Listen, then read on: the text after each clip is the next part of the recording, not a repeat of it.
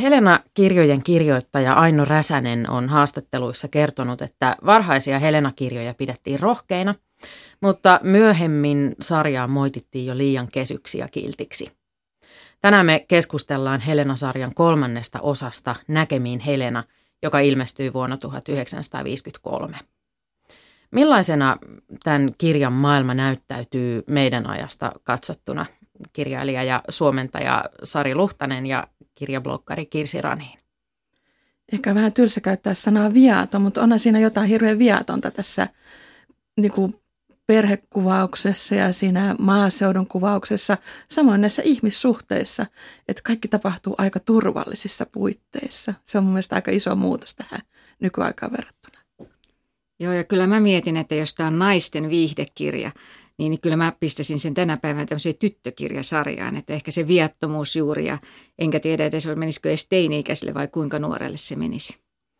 Niin jollain tavalla se nimenomaan se koko maailmakin, se miten Suomi tässä kirjassa kuvataan, niin on sellaista hyvin viatonta ja puhtoista ja vähän ehkä epätodellisen idyllistä jopa.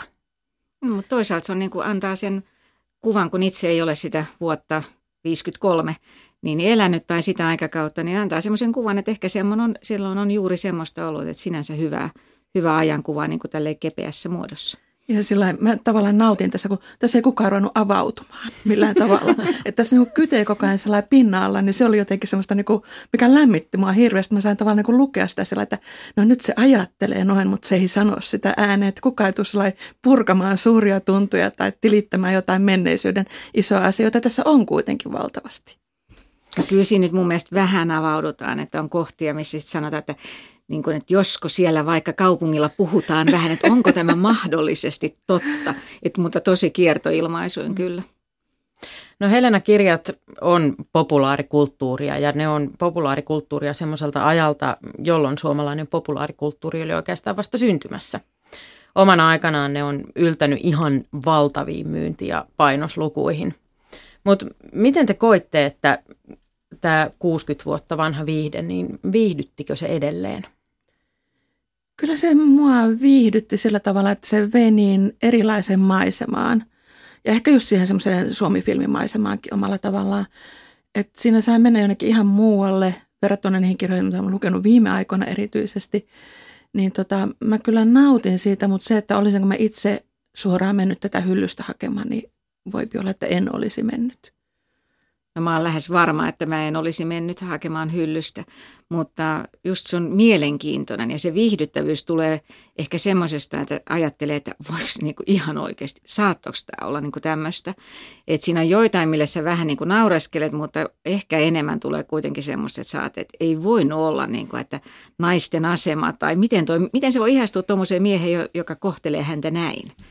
Olisi aika mielenkiintoista tietää, että mikä tässä on ollut semmoista niinku rohkeaa jonka takia näitä on niin arvosteltu. Että mikä tässä on se piirre, että mä en, en löydä sitä, kyllä sitä semmoista, että miksi tämä olisi pitänyt olla niin jotenkin järisyttävää, että tämmöistä ei saa puhua.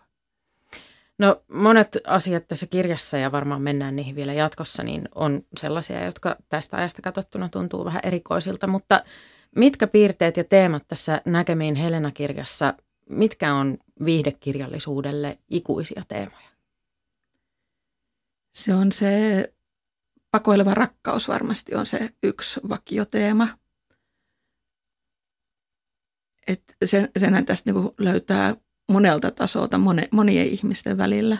Että tavallaan sitten oli hauska siinä lopussa sitten päästä siihen, että se aviopari jää sinne kahdestaan ja lapset lähtevät, ne on vähän niin kuin onnellisia, että nyt päästiin noista nuorten ongelmista eroon, että nyt saadaan niin kuin, tässä olla kahdestaan vaihteeksi. Mutta se pakoileva rakkaus on tässä on niin kuin oikeastaan kaikkien näiden parien välillä jollain tavalla.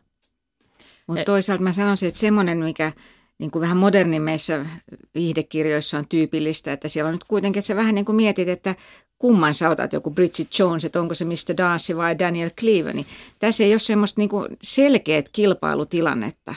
Että sitä yritetään musta vähän luoda, mutta, mutta eikä oikein niin kuin haikalla. Että musta semmoiset, että mä ajattelin, että mä olisin niin kuin aivan nyt riutuisin, että ton mä haluan, niin, niin en, mä, en mä, koe, mä en ainakaan kokenut semmoista. Tässä kerron välin, että tässä Helena-sarjan ensimmäisessä osassa Soita minulle Helenassa, niin siitä löytyy nimenomaan tämä kahden miehen välillä kamppailu. Eli, Eli Helena, joka tässä näkemin Helenassa on jo äiti ja päähenkilöpäivin äiti, niin on, on siinä nuori nainen, joka menee Erkki-nimisen tämmöisen heikon miehen kanssa naimisiin ja sitten rakastuu kuitenkin Junckerin salskeaan Jariin ja joutuu siinä sitten kärvistelemään ja tämä niin traagisesti sitten päättyy, että tämä ensimmäinen, ensimmäinen mies, jonka kanssa hän on ihan naimisissa saakka, Erkki, niin Erkki kuolee ja Helena sitten tämän jälkeen vapautuu toteuttamaan tätä varsinaista suurta rakkauttaan. Tosi käytännöllistä. Kyllä, joo, joo, asiat hoituivat ihan näppärästi siinä. No, me äsken pohdittiin sitä, että mitkä piirteet ja teemat oli näkemiin Helenassa viihdekirjallisuudelle ikuisia ja todettiin, että tämä pakeneva rakkaus on yksi niistä, mutta mä sitten itse kiinnitin tässä kirjassa huomiota sellaiseen asiaan, joka ei ollut kestänyt kovin hyvin aikaa. Sari Lohtanen ja Kirsi Ranin, osaatteko te arvata, mistä mä puhun? No, jos mä itse vertaisin sitä, että mulla on myös 17-vuotias tytär, niin kuin tämä kirjan päähenkilö Päivi on, ja se, että hänellä ja opettajalla on sitten niin kuin tämä rakkaussuhde, niin jotenkin se tuntuu ihan hirveän kaukaiselta tänä päivänä. Niin, tämä on sellaista löppitavaraa on nykyään sitten nämä tämmöiset suhteet, että, että se oli, sehän oli hirveän arveluttavaa, että sitä oli niin kuin vaikea jotenkin ensin, mä niin kuin just luin sillä tavalla sitä kirjaa, että onkohan tämä nyt mahdollista, että tämmöistä niin kuin tapahtuu tässä kirjassa, että se oli mullakin semmoinen, joka vähän niin kuin nosti niskakarvoja välillä pystyyn. Joo, kyllä siis nuoren tytön seksuaalinen herääminen ja naiseksi kasvaminen tässä kirjassa tapahtuu ja johdattelijana on tämmöinen vanhempi mies johdattajana ja opettajana. Niin se on tosiaan semmoinen aihe, joka ehkä tänä päivänä olisi yllättävä kyllä niin enemmänkin tabu kuin se on ollut tuohon aikaan. Joo. Tässä maisteri Osmola oli kyllä hyvin kunnollinen, että Osmolahan ei missään vaiheessa ollenkaan lähtenyt mihinkään rietasteluihin, vaan, vaan piti päivistä hyvää huolta ja koko aika sanoi, että hän antaa kyllä päivin kasvaa. Ja niin, tavallaan jopa torjui päivi jossain vaiheessa. Mutta se tilanne itse asiassa, missä hän torjuu, jos viitataan siihen, kun he ovat, tällä, ovat luistelemassa ja siellä sitten ensi suudelmaan vaihtavat, niin tämä, et siinäkin se on niin hyvin ihmeellinen tilanne, että ihan kuin tämä maisteri Osmola, Martti, olisi niin odottanut, että Päivi ei olisi koskaan saanut ketään suudella. Et ilmeisesti siis piti olla niin, niin hyveellinen, että niin kuin minkäännäköistä kanssakäymistä ei olisi saanut olla siihen mennessä ollut. Ja sitten kun hän suutelee kiihkeästi, niin se olikin jo sitten niinku raivon paikka. Et hyvin outoja tunteita mun mielestä. Joo, tosi outoja tunteita. Se oli mullekin semmoinen yksi reaktio siihen, että, että todella outoja tunteita. Ja sitten vielä siinä lopussa vanhemmat siunaa tämän matkan tämän Osmolan kanssa, mikä oli just semmoinen, että haloo, että hetkinen, että Interelle kavereiden kanssa kyllä, mutta maisterin kanssa Etelä-Amerikkaan ei. mutta sehän meillä ei missään vaiheessa tai mä en, en löytänyt tästä kirjasta lopulta sitä, että minkälaisesta, selvisikö minkä ikäinen tämä Päivi, päähenkilö, nuori nainen on, että, että hän on kuitenkin siis koulussa tietenkin niin kuin no, se ylimmillä hirveästi se, että sitä ikää ei sanottu mm. niin kuin suoraan, että sitä joutuu vähän niin kuin arvailemaan, että koska tietyllä tavalla Päivi tuntuu paljon ikäistään niin kuin nuoremmaltakin ehkä sitten, sitten se hämäisi just suhteessa tähän Osmolaan aivan valtavasti. Siis mä jotenkin niin pääsin siihen käsitykseen, että hän oli just, mä ajattelin ehkä sen, että hän oli siis selvästi kuitenkin lukiolainen, sitä koulua olisi ollut enää niin kuin vähän aikaa jäljellä. Ja eikä nyt ollut mikään viitannut siihen, että hänen koulunsa olisi ollut keskeytynyt. Joten mä ajattelin, että kai sen täytyy olla siinä just nykyisen täysikäisyyden tota, kynnyksellä. Mm. Ja sitten kuinka vanha tämä Osmola, Osmola nyt sitten oli, että hän oli sitten veljen kaveri ja ei hänkä varmaan, vaikka vaikuttaa niin kuin vanhollis, tai niin kuin vanhalta, mutta hän oli varmaan joku kaksi kakkonen tai jotain semmoista, tai olisiko ollut enemmän. Mutta ehkä nimenomaan tätä ikäeroa tässä korosti, korosti vielä tämän Osmolan suhtautuminen tähän päiviin, että vaikka hän oli ehdottomasti rakastunut ja himoitsikin päiviä, niin samalla puhui päivistä just tämmöisenä koko aika puhui, että sinä pikkutyttö ja – sellaisena, että siitä ehkä vähän näitä tämmöisiä epämiellyttäviä niin. Ja ehkä siinä, kun se tuli. Päivi on tavallaan semmoinen vähän taitamaton kanssa ihmissuhteissa, niin siitäkin tuli semmoinen kuva, että jos vertaisi niin nykyaikaan, että no ehkä yläasteella, että se oli niin kuin tavallaan se henkinen kehitys oli sillä tavalla niin kuin nuorempi kuin mitä me tai niin kuin mitä nykyään ajatellaan, että jos olisi 18-vuotias, niin olisi jo toisenlaista kokemusmaailmaa ihan varmasti. No mitä te ylipäätään ajattelette tästä Näkemiin Helena-romaanin naiskuvasta? No mä olisin sanonut, mulle tulee mieleen tämä, tämä, niin tämän Päivin rooli tässä, että se on vähän luotu semmoinen, semmoinen niin pikkumyy Peppi, tämmöinen reipas. Ja sitten mä katsoin myös tämän elokuvan, mikä löytyy Yle Areenasta sit vanhemman tyttäreni kanssa, joka sanoi, että että tämä on ihan selvästi niin kuin tämmöisessä suomalaisessa tarinassa tämmöinen tomboy, tämmöinen poikatyttö voitti sen miehen. Että sanoit, jos taas Hollywoodista tämä leffa tehty, niin, niin siellä se olisi ollut sitten niin joku toinen ratkaisu, että olisi pitänyt olla semmoinen niin naisellisempi. Että sinänsä itsenäisen oloinen, mutta paljon, paljon tota, nuorempi kyllä. Mutta vaikka nämä naiset on itsenäisiä, siellä on Sika Maria, joka on hoitanut niin kuin vasemmalla kädellä koko tilaa suunnilleen ja tämän tyyppistä, niin silti niitä sit tytötellään ja he ovat silti kovin alisteisia niin kuin näille miehille. Mitä Sari Luhtanen sä ajattelet? Joo, mulla oli myös sitten tästä Helenasta vielä just semmoinen, että tavallaan oletettiin, että Helena hoitaa kaiken. Että se on vaikka Helena hirveän vähän esiintyy itse tässä kirjassa, mutta hän on koko ajan sellainen kuin se, jonka oletetaan hoitavan kaikki asiat, tämä perhe ja talo ja miehet ja kaikki on jotenkin se odotus sitä Helenaa kohtaan. Niin se tuntuu aika hurjalta välillä mä ajattelin, että Helena-kirjoissa näkyy nimenomaan joku sellainen tuon ajan ristiriita siitä, että naiset käy kouluja ja on sivistyneitä, aktiivisia toimijoita. Että ihanne on just tällainen hyvin urheilullinen ja myös taiteellisesti mahdollisesti lahjakas nainen ja, ja itsenäinen ja päättäväinen ja vähän tämmöinen temperamenttinenkin. Mutta sitten sen naisen tärkein tehtävä elämässä kuitenkin on päästä naimisiin niin, että hän voisi niin luopua kaikesta tästä oppimastaan ja muusta ja ryhtyy pitämään huolta miehestä ja Niin perheestä. ja sitten tässä tämä hienostunut nainen täällä kaupungissa, tämä Larkaman rouva, oliko se Margit nimeltään, niin Joo. siitä piirtyy sitten aika semmoinen dekadentti kuva, että mitä se itsenäisyys siellä kaupungissa on ja semmoinen tietty sivistys ja muu, niin sitten tuli aika semmoinen ikävä, ikävä ajatus sitten verrattuna, se oli kontrasti niin kuin näiden maatalon naisten ja tämän Margitin välillä oli aika valtava. No minkälainen oli tämä miehen rooli? Joka oli tarjolla tässä kirjassa. Minkälainen on Helena-kirjan, näkemiin Helena-kirjan ihanne mies? Ja mikä se ihanne mies nyt mahtaisi olla. Tämä Osmola oli sellainen jännittävä tapaus, että siis ja Osmola ja Arttu oli kuitenkin näitä sodan kokeneita miehiä, että ne on tietyssä mielessä niin kuin nähneet aika paljon.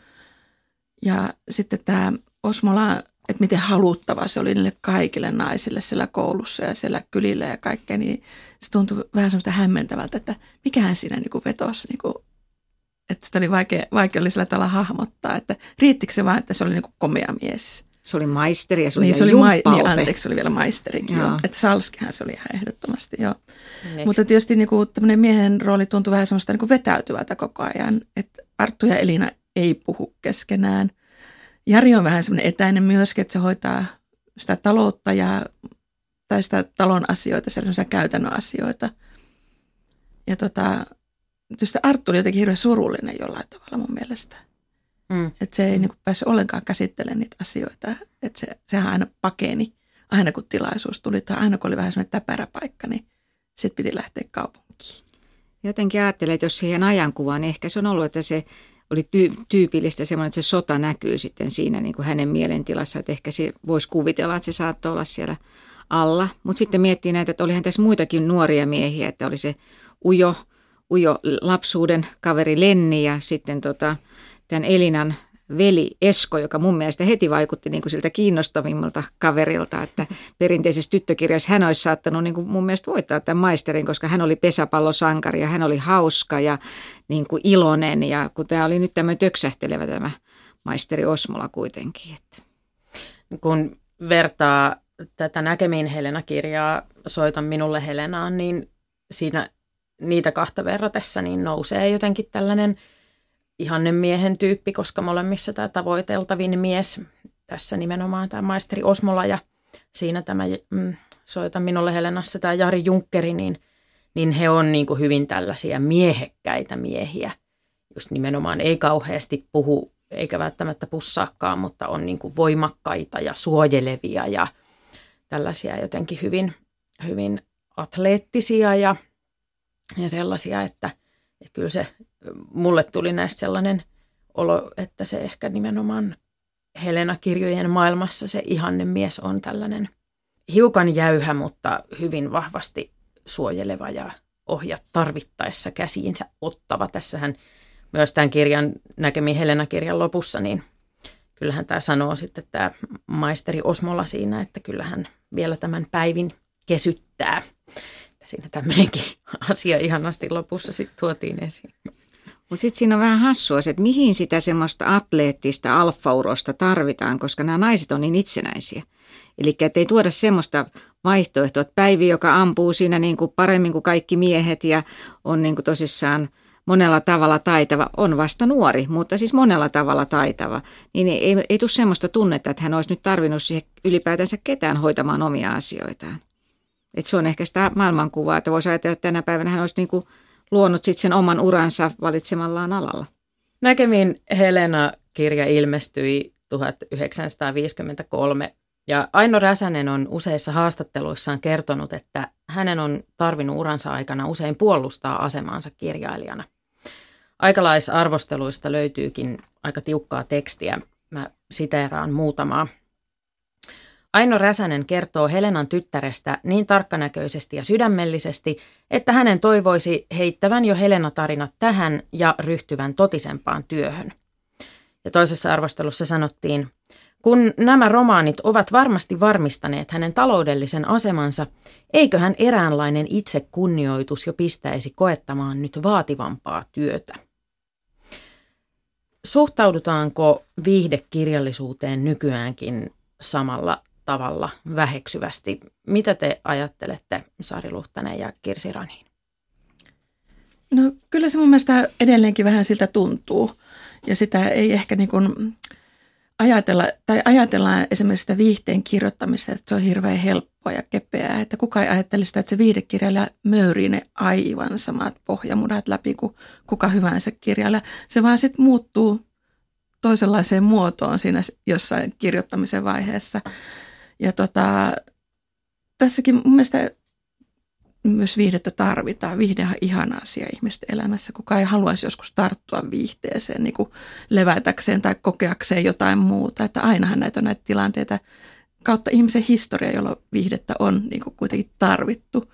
Mutta sitten se on joku semmoinen ihme semmoinen kulma siinä niin kuin systeemissä, jossa sitten se kuitenkin se viihteentekijä arvostus jää sinne alemmalle tasolle kuin se vakavan kirjallisuuden tekijän tai vakavan elokuvan tai ihan mitä hyvänsä.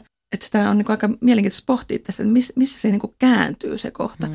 Koska mun mielestä niin paljon on hirveän hyviä viihdekirjailijoita, että tota, mä välillä ihmettelen, että miksi ne leimataan viihdekirjailijoiksi.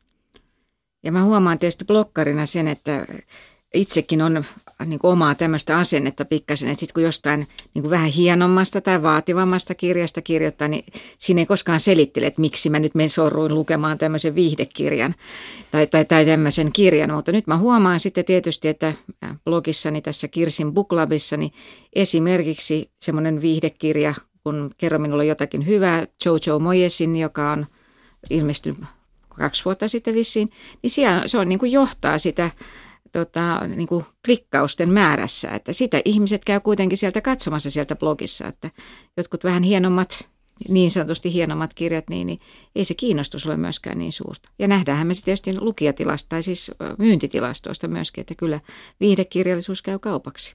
Tämä on hassu asia, että viidekirjallisuutta dekkareita saa kuitenkin lukea ihan vapaasti ja harrastaa. Että sitä ei leimata mitenkään, että sä oot nyt aika pinnallinen, kun sä luet noita dekkareita aina. Että se voi olla niin kuin harrastus, mutta viidekirjallisuus ei näköjään voi olla harrastus.